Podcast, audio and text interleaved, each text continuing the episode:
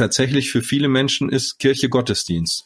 Und vielleicht gibt es noch ein, zwei weitere Angebote. Aber gerade in der Corona-Pandemie, was ähm, auch die Beratungsangebote, auch die kirchlichen Beratungsangebote, was die für eine Leistung gebracht haben, dass man eben nicht ein halbes Jahr auf einen Psychiater warten muss, sondern ähm, innerhalb von vier Wochen erste Sitzungen bekommen kann. Das ist nirgendwo, kein staatliches Gebiet kriegt das abgedeckt. Wir sind mit wenigen Ausnahmen in der Regel eigentlich die einzig konfessionellen Anbieter auf Europas größter Videospielmesse. Und ich fand auch tatsächlich, dass das Gaming-Publikum auch immer einfach schon eine riesengroße Jugendbewegung ist und auch etwas ist, wo Kirche hingehört. Am Ende gewinnt ja in der Jugendarbeit nicht am Ende des Jahres jemand einen Preis, der die meisten Jugendlichen bei sich im Jugendkeller hatte. Und damit herzlich willkommen beim Windhauch Podcast, dem Podcast über Kirchenentwicklung und Glaubenskommunikation. Mein Name ist Tobias Sauer und ich bin heute zusammen mit dem Daniel, Daniel Dreves. Hallo. Hallo Daniel, wer bist du? Was machst du? Ja, hi, ich bin ähm, ich bin auch schon wieder ganz viele Sachen. Ich, ich bin auf der einen Seite Referent im Amt für Jugendarbeit der Evangelischen Kirche im Rheinland und da zuständig für Großprojekte und äh, aber auch noch Referent im äh, Jugendreferat Köln und Region, frisch gegründet ähm, und bin auch da zuständig für größere Projekte, Bildungsfahrten, Gedenkstättenfahrten und ähnliche Sachen. Das heißt, du arbeitest mit Jugendlichen in der Stadt mit Jugendlichen in der Stadt, ähm, auch mit jungen Erwachsenen in der Stadt. Ähm, die Zielgruppe geht tatsächlich relativ äh, weit auseinander. Es hängt dann immer sehr vom Projekt ab. Ähm, ich habe mir aber auch zum Ziel ge, äh, genommen, auch gerade so Angebote für, ich sag mal, 18 bis 27-Jährige durchaus auch mit im Fokus zu haben. Das heißt, bei dir haben wir eigentlich eine ähm, klassische Stelle von du machst Kirche bis Kirche, aber wenn ich mir die Angebote wahrscheinlich angucke, äh, werden da jetzt nicht so viele Gottesdienste dabei sein, oder? Was machst du denn alles? Nee, tatsächlich ist das bei uns, ähm, also Gottesdienste spielen auch immer eine Rolle dabei. Es hängt aber auch sehr vom Projekt ab. Ähm, wenn ich jetzt für die evangelische Jugend im Rheinland, ähm, äh, da sind wir jetzt gerade dabei, ein großes Jugendfestival im Jahr 2024 zu organisieren in Köln das sich auch schwerpunktmäßig an KonfirmandInnen oder zumindest Jugendliche im Alter zwischen 12 und 16 Jahren richtet, dann es spielen dann natürlich auch spirituelle Angebote eine Rolle. Ähm, Andachten, aber auch Jugendgottesdienste etc. Bei den meisten Projekten, die ich jetzt allerdings mache, geht ist tatsächlich, ich glaube, mehr die politische Bildung. Wobei wir äh, die religiösen Themen natürlich immer wieder mit im, ähm, im Fokus haben. Ähm, beispielsweise bei einer Fahrt nach Israel. Ich habe es richtig verstanden, ihr organisiert ein Festival. Genau. Ähm, kann ich gern zwei Sätze mehr zu sagen. Das ist äh, das Jugendfestival, das nennt sich Rheinland. Rheinland 2024 ist von der evangelischen Jugend äh, im Rheinland und wir werden auf dem im sogenannten Kölner Jugendpark, das ist eine so eine, so eine Halbinsel mitten im Rhein, werden wir ein ähm, Jugendfestival veranstalten, ein Wochenende lang wir haben so ein bisschen längeren Prozess hinter uns, in dem wir äh, auch unsere Formate mal hinterfragt haben und haben als äh, Zielgruppe eben auch da nochmal explizit die Jüngeren ähm, rausgesucht und wollten nicht wieder so eine eierlegende Wollmilchsau an Veranstaltungen hinkriegen, die quasi von 12 bis 27 alle abholt und alle irgendwie erreicht, weil das, glaube ich, nicht gut funktioniert. Dann erreicht man alle so ein bisschen, aber irgendwie keiner für keiner ist so richtig äh, erreicht. Und deswegen haben wir gesagt, nehmen wir das ein bisschen auseinander, machen alle vier Jahre so ein größeres Jugendfestival. Alle vier Jahre gibt es so einen, einen, einen eher inhaltlich gerichteten Kongress und dieses nächste Jugendfestival ist in, äh, in Köln dann. Ja, da sind wir jetzt gerade in der Planung, haben gerade die Grundsatz, sind gerade dabei, so ich sag mal, die Grundsatzschritte äh, äh, zu auszudenken, wie das genau aussehen soll, wie welche Formate es geben wird. Und ähm, das wird auf jeden Fall spannend. Das heißt, ihr macht alle zwei Jahre eine Aktion, Kongress und Festival in Abwechslung. Genau, das Ding ist, als Jugend im Rheinland geht es ja darum, wenn man das so nach unten dekliniert, dann gibt es die Jugend im Rheinland, dann gibt es die Jugend auf Kirchenkreisebene und dann noch auf Gemeindeebene. Und jeder hätte mhm. gerne, dass sich die Jugendlichen als Teil von der jeweiligen Ebene verstehen. Und ähm, da ist es natürlich nicht möglich, dass wir dauerhaft jedes Jahr ein, ein eigenes Festival äh, anbieten, weil dann funktioniert das auch nicht mehr und dann kommen wir uns ständig in die Quere. Und deswegen mhm. haben wir gesagt, machen wir das eben so im Zweijahresrhythmus. Das ist auch vom Workload her handelbar. Man muss ja, wir haben ja auch kein Riesenteam, was äh, nonstop nur Events plant, ähm, sondern ja auch noch diverse andere Aufgaben. Und so ist das, glaube ich, ganz gut machbar. Dann lass uns nochmal drauf gucken, was so der, der Auftrag ist. Also warum macht ihr ein Festival? Warum macht ihr einen Zukunftskongress? Wenn ich jetzt irgendwie an Jugendarbeit denke, dann denke ich ja an Ortsgruppen und vielleicht ein bisschen politische Ermächtigung oder so. Jetzt sagst du, ihr macht politische Arbeit und, und solche Sachen. Was ist, was ist die Idee hinter diesen Aktionen? Also ich würde das ähm, von zwei Seiten beschreiben. Das eine ist, ähm, wir unterstützen die Arbeit vor Ort, indem wir Highlight-Projekte anbieten, bei denen dann wiederum die Jugendgruppen vor Ort dran teilnehmen können. Ein Beispiel dazu wäre äh, ganz klassisch und das Projekt der Evangelischen Jugend Köln auf der Gamescom. Ähm, wir haben eine Woche lang einen Stand auf der Gamescom, bei dem äh, die Jugendliche selber arbeiten können. Das heißt, die Jugendgruppen aus Köln und Umgebung können sich bei mir anmelden, machen eine Schicht am Tag und können den Rest der Zeit sich die Messe angucken. Und die Jugendgruppen können das natürlich ihren Jugendlichen anbieten und haben damit ein super Angebot. Manchmal in den Ferien, gerade ist es eher außerhalb der Ferien. Und so unterstütze ich die Arbeit im Prinzip vor Ort. Das gleiche gilt für Gedenkstättenfahrten, ähm, denn das sind nochmal Aktionen, bei denen können die älteren Jugendlichen teilnehmen, die sonst in Kirche häufig eher ich sag mal, zum Arbeiten gefragt werden. Die müssen in Gremien sitzen, die müssen Teamer oder die müssen, die dürfen TeamerInnen sein bei Freizeiten, aber sie sind eigentlich immer eher zum, zum Mitmachen ähm, gefragt und es gibt kaum Angebote für, für die, einfach mal wieder teilzunehmen. Und da sind solche ähm, Projekte, glaube ich, nochmal ganz cool. Ich meine, das ist ja ein Grundproblem. Ne? Ich hatte damit auch schon mit der Sue Grimbacher gesprochen, die eine Projektstelle hat für junge Erwachsene in der Diözese Rottenburg-Stuttgart und auch, glaube ich, schon öfter so im, im Podcast erwähnt. Äh, eine große Herausforderung ist ja, dass wenn man aus Konfi und Firmung durch ist und dann nicht bereit ist, in Leitungsaufgaben zu gehen und irgendwie Verantwortung zu übernehmen, dass die Angebote, Schnittstellen, Kontaktfläche, die mich irgendwie in meiner Spiritualität und in meiner Weltsicht äh, berühren, nicht mehr vorhanden sind. Ne? Die kommen, die setzen ja da meistens erst wieder ein, äh, ab dem Moment, wo Familie in irgendeiner Weise eine Rolle spielt. So über Kindergarten, dann über Schule irgendwie, ne? Aber wenn ich als junger Erwachsener, wenn ich als Single, wenn ich als Jugendlicher irgendwie äh, nach, nach einem, selbst wenn ich da mal aktiv nachsuche, so dann werde ich nichts finden, wo es nicht heißt, ja, das musst du selber machen.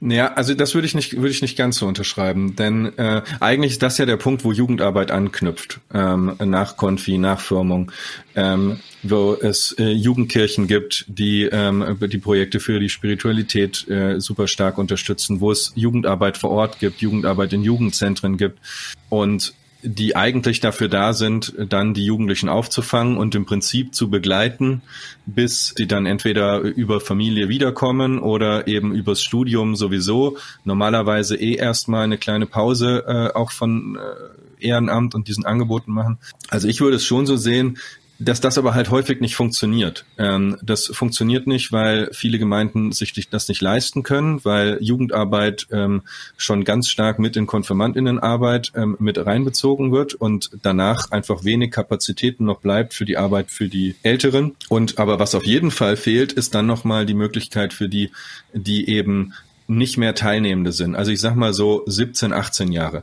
Weil ich glaube, es gibt immer noch Jugendliche, die mit 17 Jahren noch auf Jugendfreizeiten mitfahren, einfach weil sie es gerne tun. Aber ich glaube, so ab 18 Jahren wird es dann langsam schwierig. Da sind sie dann eher Teamende. Aber so eine Jugendfreizeit kann ja auch nicht aus 20 Teamenden bestehen, nur, nur weil die Leute jetzt endlich 18 geworden sind. Da, da sind ja auch noch andere ähm, Qualifikationen gefordert. Und da, glaube ich, ist tatsächlich häufig die Schwierigkeit. Da sehe ich aber halt dann auch die Chance von uns als überregionalen Stellen, sage ich mal, Angebote zu schaffen für eben genau diese Leute, weil das sind, ist ja pro Kirchengemeinde ähm, sind das gar nicht so viele. Vielleicht sind das jedes Jahr 10, 12 pro, äh, pro Kirchengemeinde, die dann älter werden und damit irgendwie aus, den, aus der Arbeit rausfliegen. Und gleichzeitig ist aber auch diese Arbeit vor Ort, am Ende ist es reine Glückssache, dass man in der Ecke wohnt, wo es eine gute Arbeit vor Ort gibt, die einen in den Blick nimmt. Ich glaube, die spannende Frage dabei ist ja auch, welche Zielrichtung hat man auf die Jugendlichen? Also macht man die Arbeit halt für die Jugendlichen, die in den Gemeinden da sind und versucht denen eine Ebene zu bauen, wo die sich danach auch nochmal zeigen und ähm, angucken können. Na, dann ist ja die Frage, ob dieser Flow überhaupt noch funktioniert, weil ja das Anliegen der Leute in der Gemeinde ja immer, also ich, alle Konfi-Predigten, die ich bis jetzt gehört habe, endeten damit, dass noch vier Leute aus der Gemeinde kamen und nochmal gesagt haben, wo diese Person jetzt sich noch alles betätigen könnte. Ne? Und dann, da kommt aber nicht, ja, und übrigens könnt ihr hier euch weiterbilden und hier habt ihr Spaß oder so. Das, irgendwie ist das im Duktus drinne. So, also funktioniert dieser Flow oder hat die Jugendarbeit auf dieser überregionalen Ebene vielleicht gar nicht mehr den Anspruch, Jugendliche aus der Gemeinde zu bedienen, sondern erschließt sich eigenständig ein Feld, ne? Also, äh, also hat eine, ähm, ist im Begriff eigenständig Gemeinschaften aufzubauen. Ja, ich, wenn du das mit den äh, Konfirmanden, bei der Konfirmation diese Szenen beschreibst, da denke ich mir immer, mir würde, mir fehlt bei diesen Geschichten häufig der Satz, egal wo ihr hingeht, denkt dran, Kirche ist, ist für euch da. Also es geht mhm. nicht immer darum, dass die Jugendlichen in meiner Kirchengemeinde bleiben. Ähm, mhm. Ich habe so viele Jugendliche, jetzt gerade Köln ist eine Studentenstadt, wo, wo Menschen aus der ganzen, äh, aus, ganz, aus der ganzen Republik hinkommen zum Studieren und eventuell da sehen, hier gibt's Kirch, äh, kirchliche Angebote und die habe ich als gut in Erinnerung. Und ähm, dann wollte ich mal gucken, was gibt's denn hier in Köln dazu und wo kann ich mich hier vielleicht engagieren. Oh, aber das ist was, was wir als Kirche generell viel mehr machen müssen, uns als Ganzes zu begreifen und nicht immer als äh, in Gemeindegrenzen, in Kirchenkreisgrenzen und auch in Landeskirchengrenzen zu denken. Das ist äh, absolut hinderlich und ähm, und, und hilft auch nicht. Ja, weil die Jugendlichen ja nicht, also die Zielgruppe denkt ja nicht in diesen Grenzen, ne?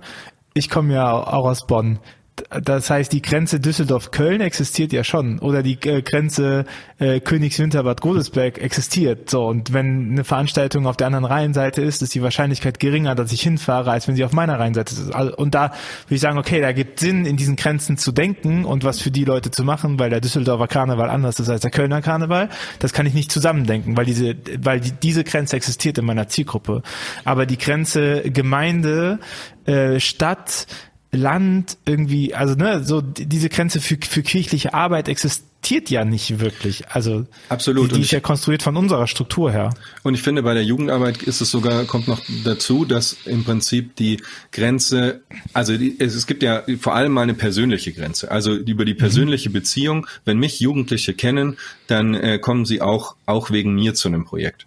Das ist, ähm, das merke ich ganz viel, dass auch ähm, Jugendliche selten oder schwierig den ersten, den ersten Schritt zu mir auf so ein übersynodales Projekt äh, wagen ähm, aus einer Gemeinde, wenn nicht die Jugendleitung mitkommt. Das heißt, ähm, weiß ich nicht, wir haben so Projekte zum Beispiel beim Kirchentag, da schließen wir äh, immer so mit 20, 25 Gemeinden zusammen, gibt den Kölner Treff beim Kirchentag, beim Evangelischen und dann da gibt es Kontaktflächen und wenn man dann sagt, hier und übrigens, wir haben dazu auch noch dieses und jenes Projekt, dann kommen die Jugendlichen auch darüber hinaus.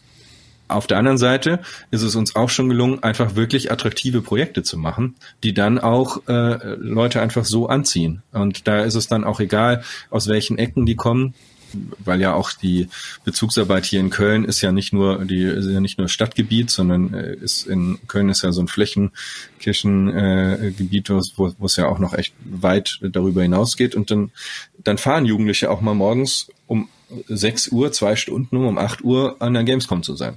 Ich finde es äh, nochmal interessant, wenn du sagst, die Grenzen sind eher persönliche Grenzen. Ich glaube, das zeigt ja auch nochmal den Perspektivwechsel an, dass wenn wenn wir in Grenzen denken, was wir ja müssen, ne, also Zielgruppen, ist ja auch gesagt, man kann ja nicht alles für alle machen, das funktioniert ja auch nicht, ne? So, man muss mhm. ja schon wissen, aber dass man eben nicht dann guckt, was sind die Grenzen unserer Strukturen, wo, wo müssen wir quasi zusammenarbeiten oder nicht zusammenarbeiten und so, weil wir das halt müssen, weil du jetzt halt zuständig bist für Köln und das Territorium geht von A bis B, so, sondern sich eher zu fragen, äh, mit den Leuten, mit denen ich arbeite, in welchem Bereich laufen da deren Grenzen und dann stellt man halt manchmal fest, dass es eben welche gibt, die existieren und die man dann einhalten muss und auch Leute, Sachen, die nicht existieren. Also ich kann aus meiner Erfahrung sagen, ich war, also der rheinische Katholizismus zeichnet sich ja dadurch aus, dass irgendwie in jedem Nähe der katholischen Kirche steht ja eine evangelische Kirche mhm. in unmittelbarer Nähe. Und die Gemeinden, also so bin ich aufgewachsen. Ich dachte, das ist überall in Deutschland so. Dem ist scheinbar nicht.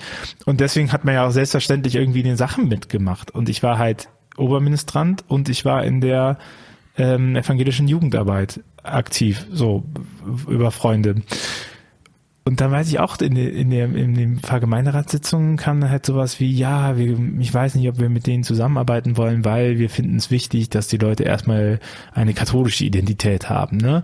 Und dann bei der Diakonie, als ich dann mein FSJ gemacht habe, hieß es, ah, sie wissen aber schon, dass das hier eine evangelische Einrichtung ist, in dem man mhm. ist. Und dann denke ich so, ja, aber dass diese Grenze, die in deren Kopf existierte, hat bei mir nicht existiert und existiert wahrscheinlich bei ganz vielen anderen auch nicht, weil diese, diese Frage nach Konfession so stark am Ende von einem Identitätsprozess steht. Ne? Also ob da jetzt die evangelische Kirche steht an der Gamescom oder die katholische Kirche, ist den meisten Leuten egal, weil egal ob das gut oder schlecht wird, heißt es nachher, die Kirche war gut oder die Kirche war schlecht. Also eure Austrittszahlen sind ja auch maßgeblich vom, vom Bistum Köln äh, mit beeinflusst worden, ne? weil diese Differenzierung exist äh, existiert nicht, diese Grenze, die wir da haben, existiert nicht in, in der Wahrnehmung.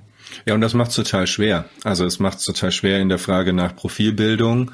Also ähm, ich würde über alle Maßen die Ökumene vertreten und gleichzeitig merke ich, dass ich es mich schon ärgert, dass, äh, dass, dass ich permanent für ein positives Bild von Kirche kämpfen muss und ähm, auch im, äh, selbst im nahen äh, Kreis äh, Diskussionen über Kirchenaustritte habe und äh, die mir dann sagen, ja, dann spende ich das Geld lieber woanders hin, aber ich kann ja Kirche nicht unterstützen. Dann sage ich, ja, aber ich glaube, das ist so ein Grundproblem von Kirche, und zwar evangelisch und katholisch, dass es selten gut kommuniziert wird, was eigentlich alles geleistet wird ich habe mal, ich hab das irgendwann mal, hatten wir so eine so eine so eine Kampagne in Köln gemacht und hatten mal versucht, das aufzudröseln, so unter dem Motto mehr als Bibel beten, tralala, weil es tatsächlich für viele Menschen ist Kirche Gottesdienst.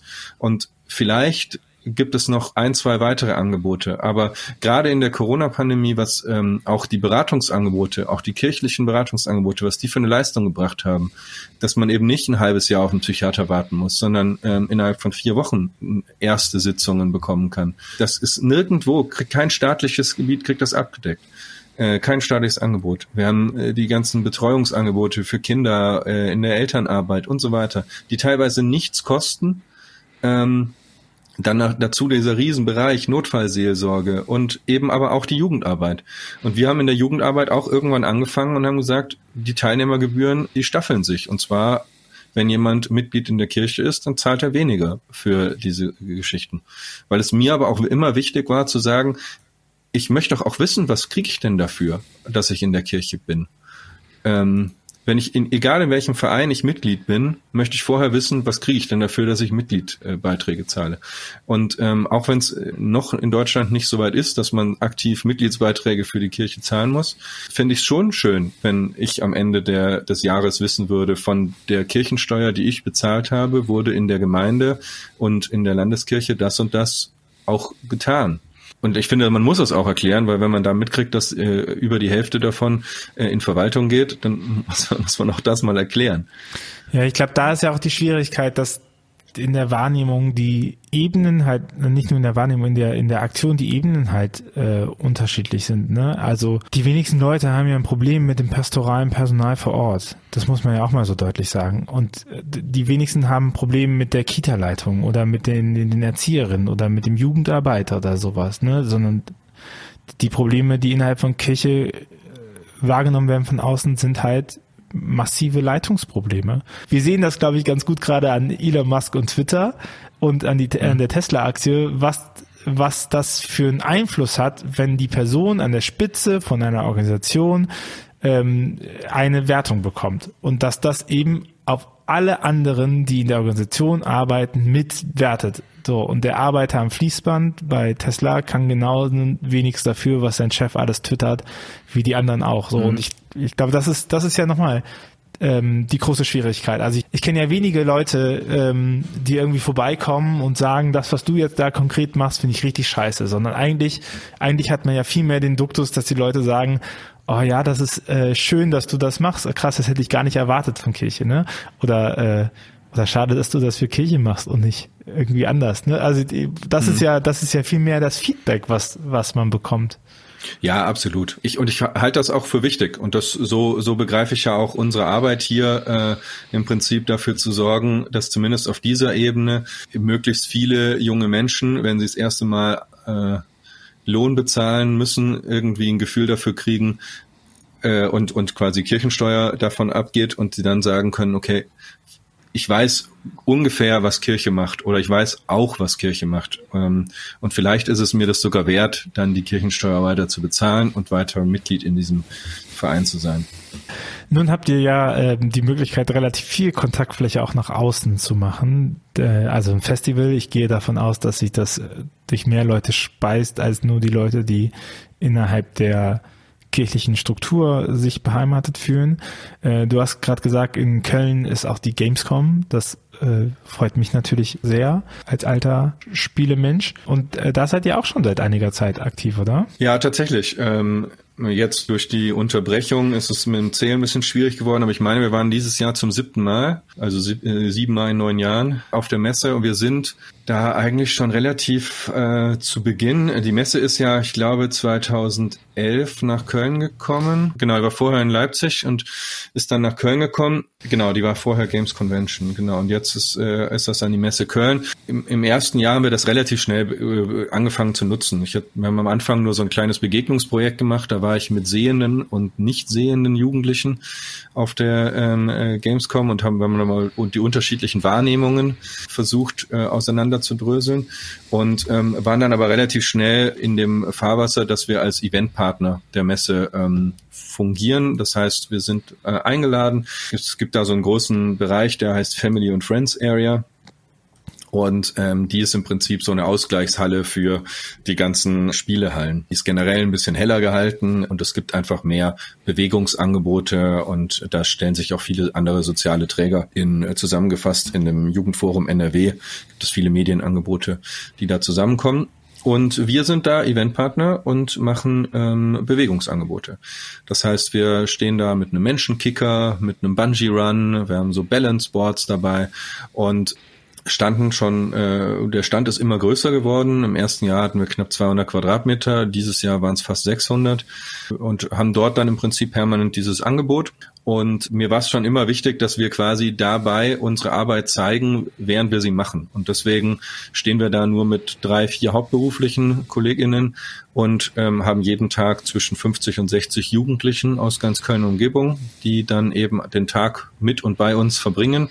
Und jeder muss eine Schicht machen am Stand und danach und davor können Sie sich die Messe dann selber angucken. Warum macht ihr das? Naja, also auf der einen Seite mache ich das, damit ich den Jugendlichen in Köln und Umgebung ein cooles Angebot machen kann. Sie kommen über mich umsonst auf die Messe. Die kriegen bei uns eine Verpflegung. Wer mal auf der Messe war und weiß, dass eine Currywurst Pommes irgendwie äh, ab acht Euro zu kriegen ist, dann auch nicht besonders eine große Portion ist. Das heißt, bei uns gibt es ein Catering am Stand. Da kriegen alle, die bei uns angemeldet sind, auch noch ordentlich was zu essen. Und ich schaffe es auch, Vernetzung hinzukriegen. Ich mittlerweile Jugendliche, die treffen sich, die wohnen an komplett anderen Enden in Köln, aber sie treffen sich bei uns immer, immer wieder auf der Gamescom und freuen sich da auch drauf. Und das zweite ist natürlich auch eine Öffentlichkeitsarbeit. Ne? Also ich freue mich auf äh, äh, auch dort die Kirche und auch die evangelische Jugend zu vertreten. Ähm, wir sind mit wenigen Ausnahmen in der Regel eigentlich die einzig konfessionellen Anbieter auf Europas größter Videospielmesse. Das ist schon irgendwie ein, spannender Punkt. Und ich fand auch tatsächlich, dass das Gaming-Publikum auch immer einfach schon eine riesen, ein, ein riesengroßer, eine riesengroße Jugendbewegung ist und auch etwas ist, wo Kirche hingehört. Ich gucke gerade nämlich nach. Ich wollte mal gucken, was die, was der Umsatz der Spieleindustrie ist. Im Gegensatz nämlich, ich glaube, es ist irgendwie das drei oder das vierfache der Filmindustrie macht ja. halt die Gaming-Industrie. Also das ist, ja, ja, ist total einfach krass, mhm. was was das eigentlich für eine, was das für eine Kraft hat. So in dem Bereich und was da und ich meine diesen diesen Umsatz können die natürlich nur machen, weil halt Leute spielen. Also es muss halt eine große Menschenmenge dahinter stehen. Ja, es spielen ja alle. Also es spielen ja alle, ob es jetzt irgendwelche Spiele auf dem Handy sind, die äh, dort ja auch passieren. Ähm, in den letzten beiden Jahren oder in den letzten beiden Messen hatte Netflix einen großen Stand auf der Messe. Ähm, das heißt, auch das äh, verschwimmt ja alles so ein bisschen. Und ähm, dann ist natürlich dieses ganze Gaming-Equipment und, und ähnliche Geschichten, da haben wir nicht, nicht so viel mit zu tun. Aber ähm, gleichzeitig, wenn man sich Videospiele anguckt, dann spielt Moral und Ethik auch immer mehr eine größere Rolle bei vielen Spielen, in denen man sich entscheiden kann, wie man handelt und äh, auch bestimmtes Handeln Konsequenzen hat. Und, und ja, also wir haben, sind tatsächlich mit wenigen Ausnahmen auch immer super positiv wahrgenommen worden. Ähm, ich glaube, dass wir für viele auch eine Konstante auf der Messe sind, die sicherlich 30, 40 BesucherInnen, die seit vier, fünf Jahren jedes Jahr zu uns kommen, dann äh, sich austauschen, die ganze Story äh, erzählen, was im letzten Jahr passiert ist. Das ist schon fast auch so ein bisschen so ein, so ein sozialpädagogisches Gesprächsangebot für manche. Aber ganz ehrlich, ne, also wenn man Kontaktflächen schafft, dann ist natürlich sowas wie Gamescom für Jugendarbeit eigentlich ein Muss, weil man doch für eine Veranstaltung relativ viel Milieu abbekommt an unterschiedlichen Jugendlichen. Und das ist ja auch ähm, enorm viel viel Publikumsverkehr ist, so der da drauf kommt. Also das hat man ja auch nicht so oft, dass man sagen kann, hier, guck mal, ich bekomme in, in so kurzer Zeit so viele, so viele Leute. Also ich gucke gerade auf die Zahlen. Letztes Jahr waren es eine Viertelmillion und äh, der Rekord liegt bei 373.000 Besucher. Das sind natürlich nicht nur alles Jugendliche, so auch erwachsene Menschen spielen, aber ich würde schon tippen, dass mindestens ein Drittel bis die Hälfte im jugendlichen Alter ist. Ja, für uns hat das sich das relativ schnell als sehr äh, lukrativ rausgestellt, äh, weil es ähm, die ersten Jahre fand die Messe auch immer in den Sommerferien statt in NRW. Jetzt hat man sich seit ein paar Jahren auf immer das letzte volle Augustwochenende verständigt, was zumindest die letzten beiden Jahre ähm, außerhalb der Ferien lag und auch dieses Jahr wieder deutlich außerhalb unserer Ferien liegen wird. Aber es hat äh, schon dazu geführt, dass, dass einfach auch viele Menschen aus dem nahen Umkreis waren. Also ich glaube, äh, dass ein knappes Drittel immer so aus um die 100 Kilometer rund um Köln ähm, herkommt. Und darüber hinaus sind es einfach wahnsinnig viele Menschen, die auch, auch dann sagen, wie toll, wie toll, dass Kirche hier ist, wie toll, dass ihr hier seid. Boah, früher war ich bei Ferienfreizeiten dabei. Wir haben viele, die sagen, ach, ich wünschte mir, dass wir, äh, weiß nicht, da irgendwo aus Niederbayern auch mal bei der Gamescom wären mit dem Stand und so. Also es, es ist einfach was, es ist polarisiert auch ein bisschen und ähm, aber es führt auf jeden Fall dazu, dass die Leute diesen Kontakt nutzen und und für uns hat sich's immer äh, immer gelohnt. Ich glaube, das Interessante, was du auch nochmal gesagt hast, ist, dass es ja zwei Richtungen sind. Das eine ist ja die Tatsache, dass man äh, Leute erreichen kann, dass es halt die die Kontaktfläche schafft, dass man prinzipiell Jugendliche auch ansprechen kann und das andere hier auch nochmal du hast gesagt, ich kann Jugendliche umsonst auf die Messe bringen.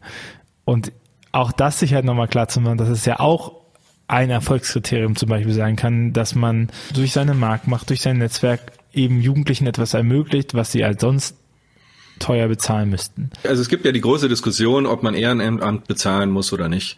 Aber ich finde da, durchaus, dass sich, äh, dass sich Ehrenamt auch lohnen darf. Und es gibt nicht nur in Köln, sondern es deutschlandweit die Juleika, diese Jugendleitercard, die man auch gar nicht nur in, in, in konfessionellen äh, Kreisen beziehen kann, aber eben auch.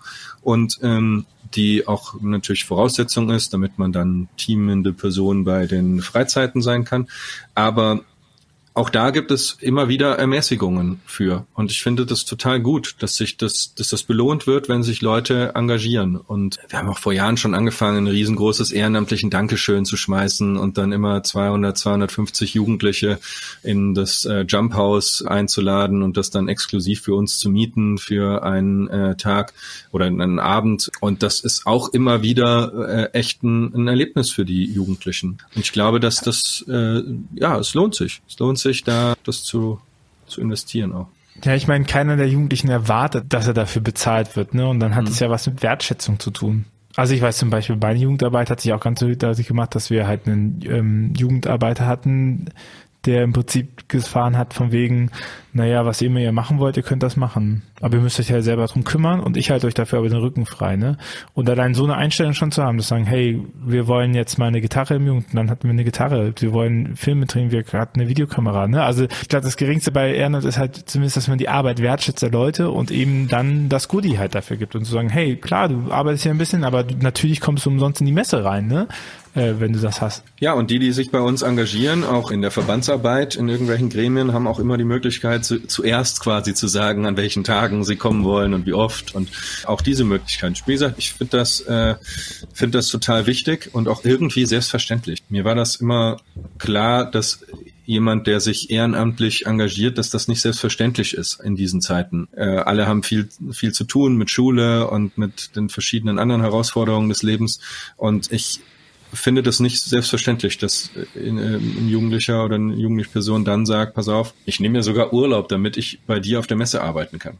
Und das ist ja auch so mit eigentlich die Herausforderung für Jugendarbeit, wenn ich mit Leuten darüber spreche, dann sage ich denen, naja, eure Konkurrenz in Jugendarbeit ist halt Fortune, ähm, ähm, Netflix, äh, Call of Duty, Counter-Strike, League of Legends, die neue Serie, ne, das sind eure Konkurrenzen, weil im Prinzip konkurriert ihr in der Jugendarbeit erstmal mit der Freizeit der Leute und womit die Leute halt ihre Freizeit verbringen können. Und wenn da halt nicht irgendwas ist, Angebotslogik wird ja so ein bisschen verhöhnt, aber in diesem Kontext möchte ich ja schon nochmal sagen, also wenn man nicht ein Angebot schafft, das irgendwie relevant und interessant ist oder eine Plattform schafft, auf dem sich Jugendliche halt treffen können, dass sie halt sagen, das, das macht für mich Sinn, so, ich habe halt den Raum zum Beispiel, ich habe die Ressourcen oder so, dann muss man nicht anfangen, aber dann ähm, muss man sich nicht wundern, wenn die Resonanz darauf nicht so gering ist, weil ne, das das muss man sich schon nochmal klar machen. Und ich bei, bei der Gamescom wird es ja nochmal klar, wenn man sich diese riesigen Stände anguckt, was da halt aufgemacht hat, selbst für den Landwirtschaftssimulator.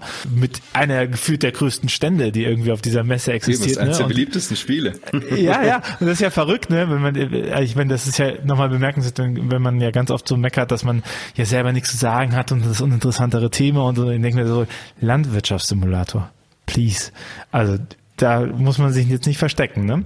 Äh, und ich glaube, das sich klar zu machen, was ist halt meine Konkurrenz? Ich konkurriere ja nicht mit den Katholiken im Nachbardorf oder mit, ähm, keine Ahnung, dem, dem Treff vor dem Brunnen auf dem Dorfplatz, der nicht mehr existiert, so, sondern ich, ich konkurriere halt mit anderen Freizeitangeboten und die arbeiten halt oder investieren massiv da rein, dass deren Aufmerksamkeit halt in deren Produkte auch gebunden sind, weil sie halt sonst nicht überleben können finanziell. Absolut. Also ich mir ist auch vollkommen bewusst, dass äh, morgens, wenn die Messe öffnet, nicht die Leute als erstes an meinen Stand stürmen werden, ähm, äh, um, um endlich irgendwie eine Runde auf die Balance Boards zu gehen oder Menschenkicker zu spielen. Aber über kurz oder lang freuen sich alle ähm, wenn sie dann mal hier vorbei, wenn sie bei uns vorbeikommen können, mal nicht acht Stunden warten müssen, um irgendwas zu tun und einfach auf nette Menschen treffen. Es ist auch was anderes, wenn der Stand von netten 15 bis 18-jährigen jungen Menschen betreut wird, als von bezahlten Hostessen und äh, Menschen, die da, äh, die da einfach sonst arbeiten müssen. Es ist einfach ein bisschen echter und haben bis jetzt alle immer sehr geschätzt. Und ansonsten, ich finde das Thema Konkurrenz ja sowieso ein, ein, ein spannendes, gerade in der Stadt. Also wir haben ja einfach so viel, was Jugendliche tun können. Und gleichzeitig finden immer wieder Jugendliche eben zu uns über die verschiedensten Ange Angebotskanäle. Und ich halte das auch für sinnvoll, sich davon ein bisschen frei zu machen von der Konkurrenz. Gleichzeitig stimme ich dir vollkommen zu, man muss auch ein bisschen was bieten. Also es ist nicht mehr so, wie, weiß ich nicht, in den 80ern vielleicht, wo man einen äh, Keller aufmachen konnte, ein Stück Pizza reingelegt hat und dann sind die Jugendlichen angerannt gekommen und waren dann ab da für immer in dem, in dem Jugendkeller und am Kickern. Ich meine, dahinter steckt halt auch die Frage nach Relevanz, ne? Weil ich, wenn ich halt sage, es gibt so viel Konkurrenz, es gibt so viele Sachen, die die Jugendlichen trotzdem machen können, dann löst man das ja irgendwie so über Tradition, dass man sagt, ja klar, die machen halt hier mit, weil wir sind halt deren, deren Zulauf. Also wenn du evangelischer Jugendlicher bist, dann kommst du nachher in die evangelische Jugend. Wenn du katholischer Jugendlicher bist, dann kommst du halt nachher in irgendeinen Verband rein oder, mhm. oder Messdienerarbeit oder so, ne? Und mit zunehmendem Traditionsabbruch und abnehmender kirchlicher Sozialisation merkt man ja jetzt schon, dass das immer weniger gegeben ist, gerade auch in den jüngeren Generationen. Und dann ist ja die Frage nach Konkurrenz die Frage nach der eigenen Relevanz. Also zu sagen, wenn ich hier bestehen möchte mit so vielen Angeboten, was kann ich denn eigentlich, was die anderen nicht so gut können?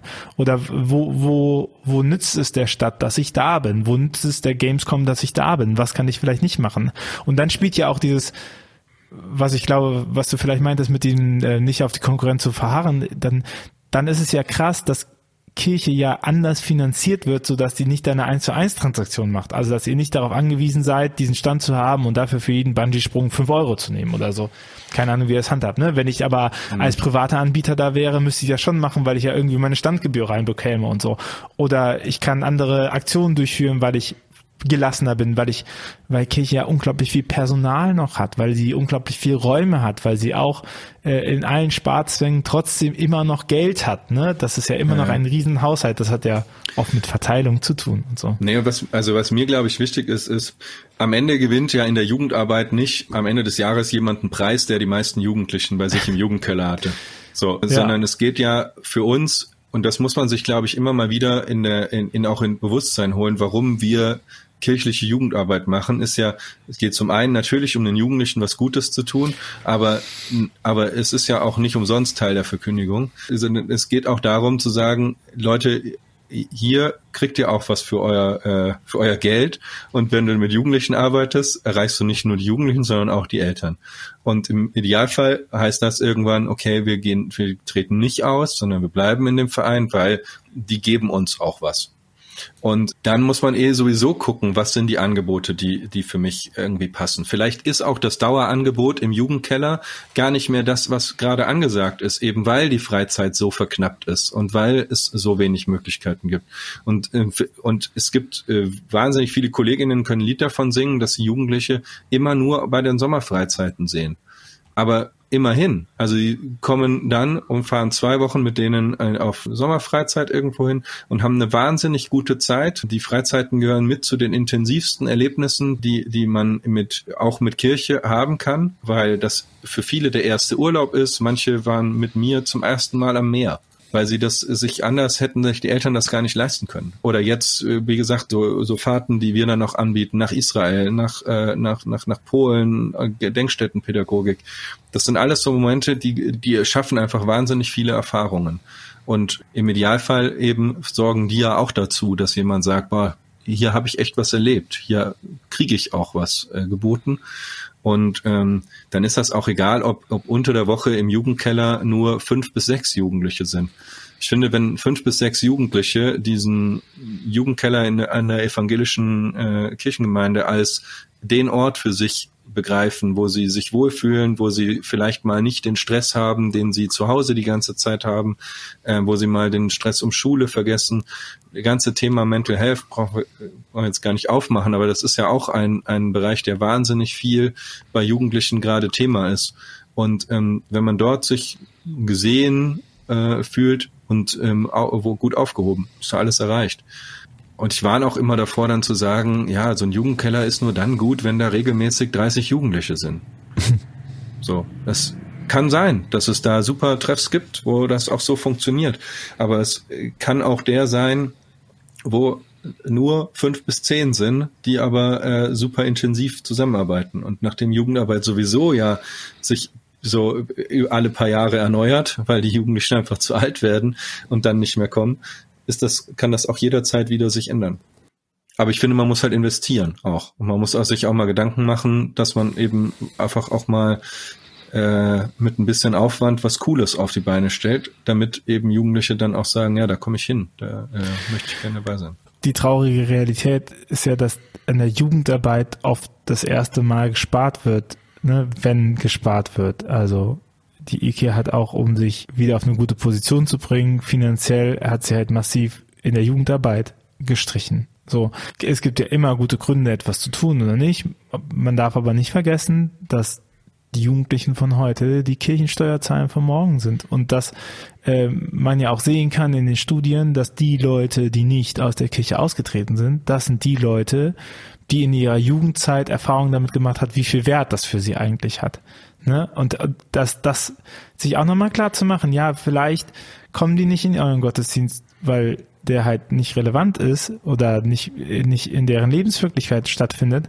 Aber das bedeutet ja nicht, dass über solche Kontaktflächen nicht Beziehungsarbeit aufgebaut wird. Und wenn die mal jemanden brauchen, ähm, der sie vermittelt zu einer Trauung, zu einer Beerdigung, zu einer Begleitung, dann sind es eben die alten JugendarbeiterInnen, äh, der, der Jugendpfarrer, der Religionslehrer, die Religionslehrerin, die die Kontaktperson dafür darstellt. Also diese enge zeitliche Korridor, wo man eigentlich die Möglichkeit hat, unter Beweis zu stellen, dass man Relevanz für deren Leben hat, der schließt sich ja nach dem jungen Erwachsenen-Dasein oder während des jungen Erwachsenen-Daseins. Dann hat man ja einfach gesagt, oh, nee, mit denen habe ich halt nichts zu tun, das ist jetzt auch too late. So, das heißt, man mhm. hat diesen Korridor der Pubertät, wo Leute Sachen auf den Prüfstand gucken und wo Leute drauf gucken, was, was hilft mir dabei, was hindert mich, was unterstützt mich in meiner Sache. Und wenn man es nicht da schafft, Beziehungen aufzubauen und zu beweisen, dass man es ernst meint und dass man wertvoll ist und dass man unterstützt, dann verbaut man die Möglichkeit, Möglichkeit, mit diesen Menschen in Kontakt zu kommen über mehrere Jahrzehnte.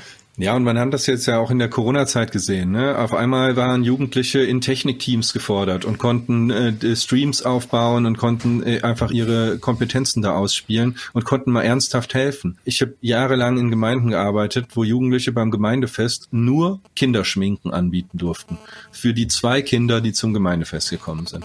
Und da saß ich dann mit zehn Jugendlichen und die hatten, waren mega frustriert. Die haben gesagt, was mache ich denn jetzt hier? Für, für zwei Kinder, so oft kann ich das Kind gar nicht schminken. So, ähm, und das ist einfach, man hat Leute, die wollen sich engagieren, aber man findet keinen Platz für sie, was sie tun können. Und, ähm, und das Einzige, was geht, ist in der Jugendarbeit selber helfen oder eben jetzt zum Beispiel diese, diese, diese anderen Geschichten. Wir haben das damals umgedreht und dann habe ich gesagt, okay, beim nächsten Gemeindefest machen wir kein Schminken mehr, und sondern wir werden die komplette Theke schmeißen. Auf einmal hatte ich da 30 jugendliche KellnerInnen und die die Theke geschmissen haben, die hatten mega Spaß. Die Älteren haben sich auch gefreut, wenn sie nachher die Reste wegtrinken konnten. Es war alles super schön. Und auf einmal ist dieser Gemeinde klar geworden, wie viele Jugendliche sie eigentlich haben. Weil die Bewertung, ob Jugendarbeit was wert ist oder nicht, findet ja dann häufig leider bei sowas statt. Gottesdienste, Gemeindefest, Gemeinde, äh, hier Neujahrsempfang oder ähnliches. Äh, Sonntagmorgens um elf. Und ich finde, also für mich ist einfach dieser prägnanteste Satz, der in der Shell-Jugendstudie von 2016 drin steht, wo, wo, wo es heißt, äh, Jugendliche haben nichts gegen die gegen Kirche, aber vermissen Antworten auf die Fragen ihres Lebens. Mhm. Und ich glaube, also gefühlte Wahrheiten, aber ich glaube, dass das ist ein ganz großer Kern von der Sache. Und so, solange ich nicht Antworten gebe auf die auf Fragen, solange ich nicht irgendwie relevant bin, bin ich halt einer von vielen, der was von denen will. Ich glaube, keine Ahnung, wenn man auch auf die Beziehungen guckt, die man so führt, mit welchen Freunden hat man zu tun, mit welchen Marken hat man zu tun, mit welchen, äh, mit welchen Personenkreisen hat man zu tun, in welchen Vereinen ist man, dann hat das ja ganz viel damit zu tun, dass man sagt, die haben mir geholfen, die unterstützen mich, von denen habe ich was. So und ja. ich glaube, das, das, das ist auch nochmal eine Denkweise dran, ne? So, was habe ich davon? Und vor allem auch, wofür stehe ich ein? Wofür ja. stehe ich ein? Ne? Also welche Werte habe ich in der in der aktuellen Diskussion? Wo äußert sich Kirche zum Thema Lützerath, zum Thema Klimawandel, zum Thema queere äh, queere Community? Diversität. Was macht sie? Seit drei, vier Jahren bieten wir bei äh, Aktionen, die die evangelische Jugend macht, nur noch vegan oder vegetarische Ernährung an. Und es kommt mega gut an. Mega viele Jugendliche sagen, wie toll, dass ihr das macht. Gleiches gilt für die queere Community. Wir haben seit äh, drei, vier Jahren eine super Kooperation mit einem schwul-lesbischen Jugendzentrum, das Anyway in Köln. Feiern gemeinsam einen CSD-Gottesdienst, machen zusammen Karnevalsveranstaltungen.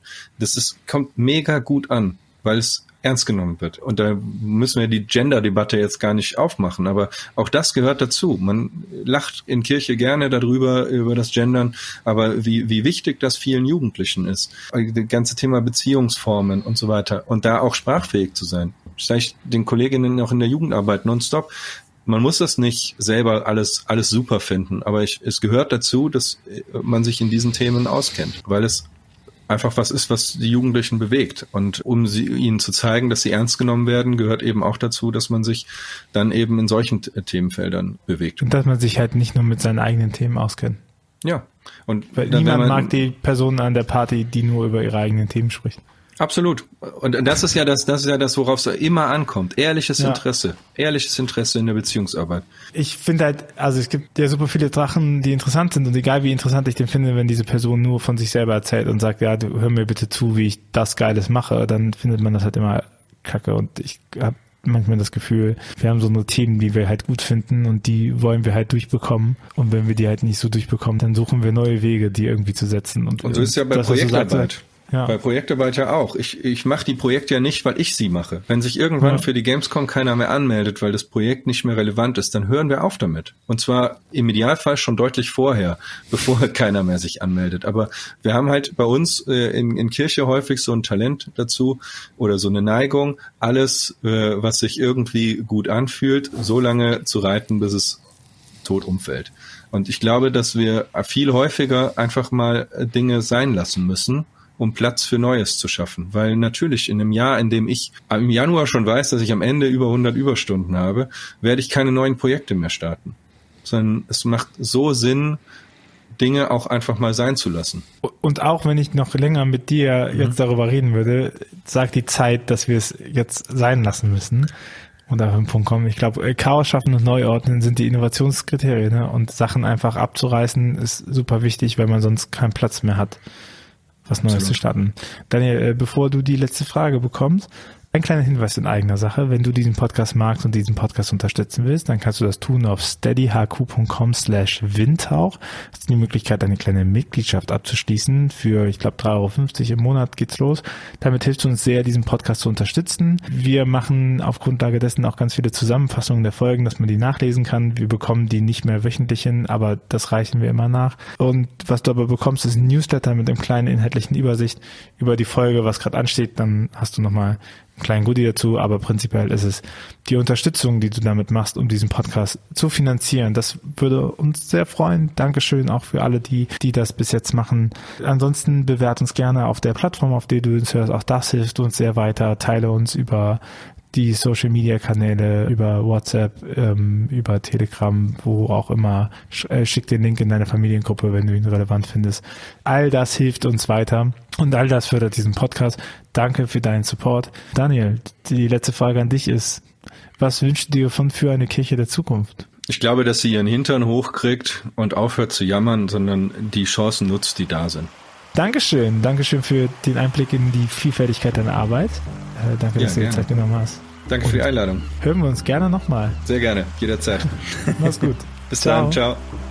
Dieser Podcast ist eine Gemeinschaftsproduktion von Ruach Jetzt und der Evangelischen Arbeitsstelle für missionarische Kirchenentwicklung und diakonischen Profilbildung MIDI. Produziert von Ruach Jetzt. Mehr Informationen findest du auf windhauch.ruach.jetzt.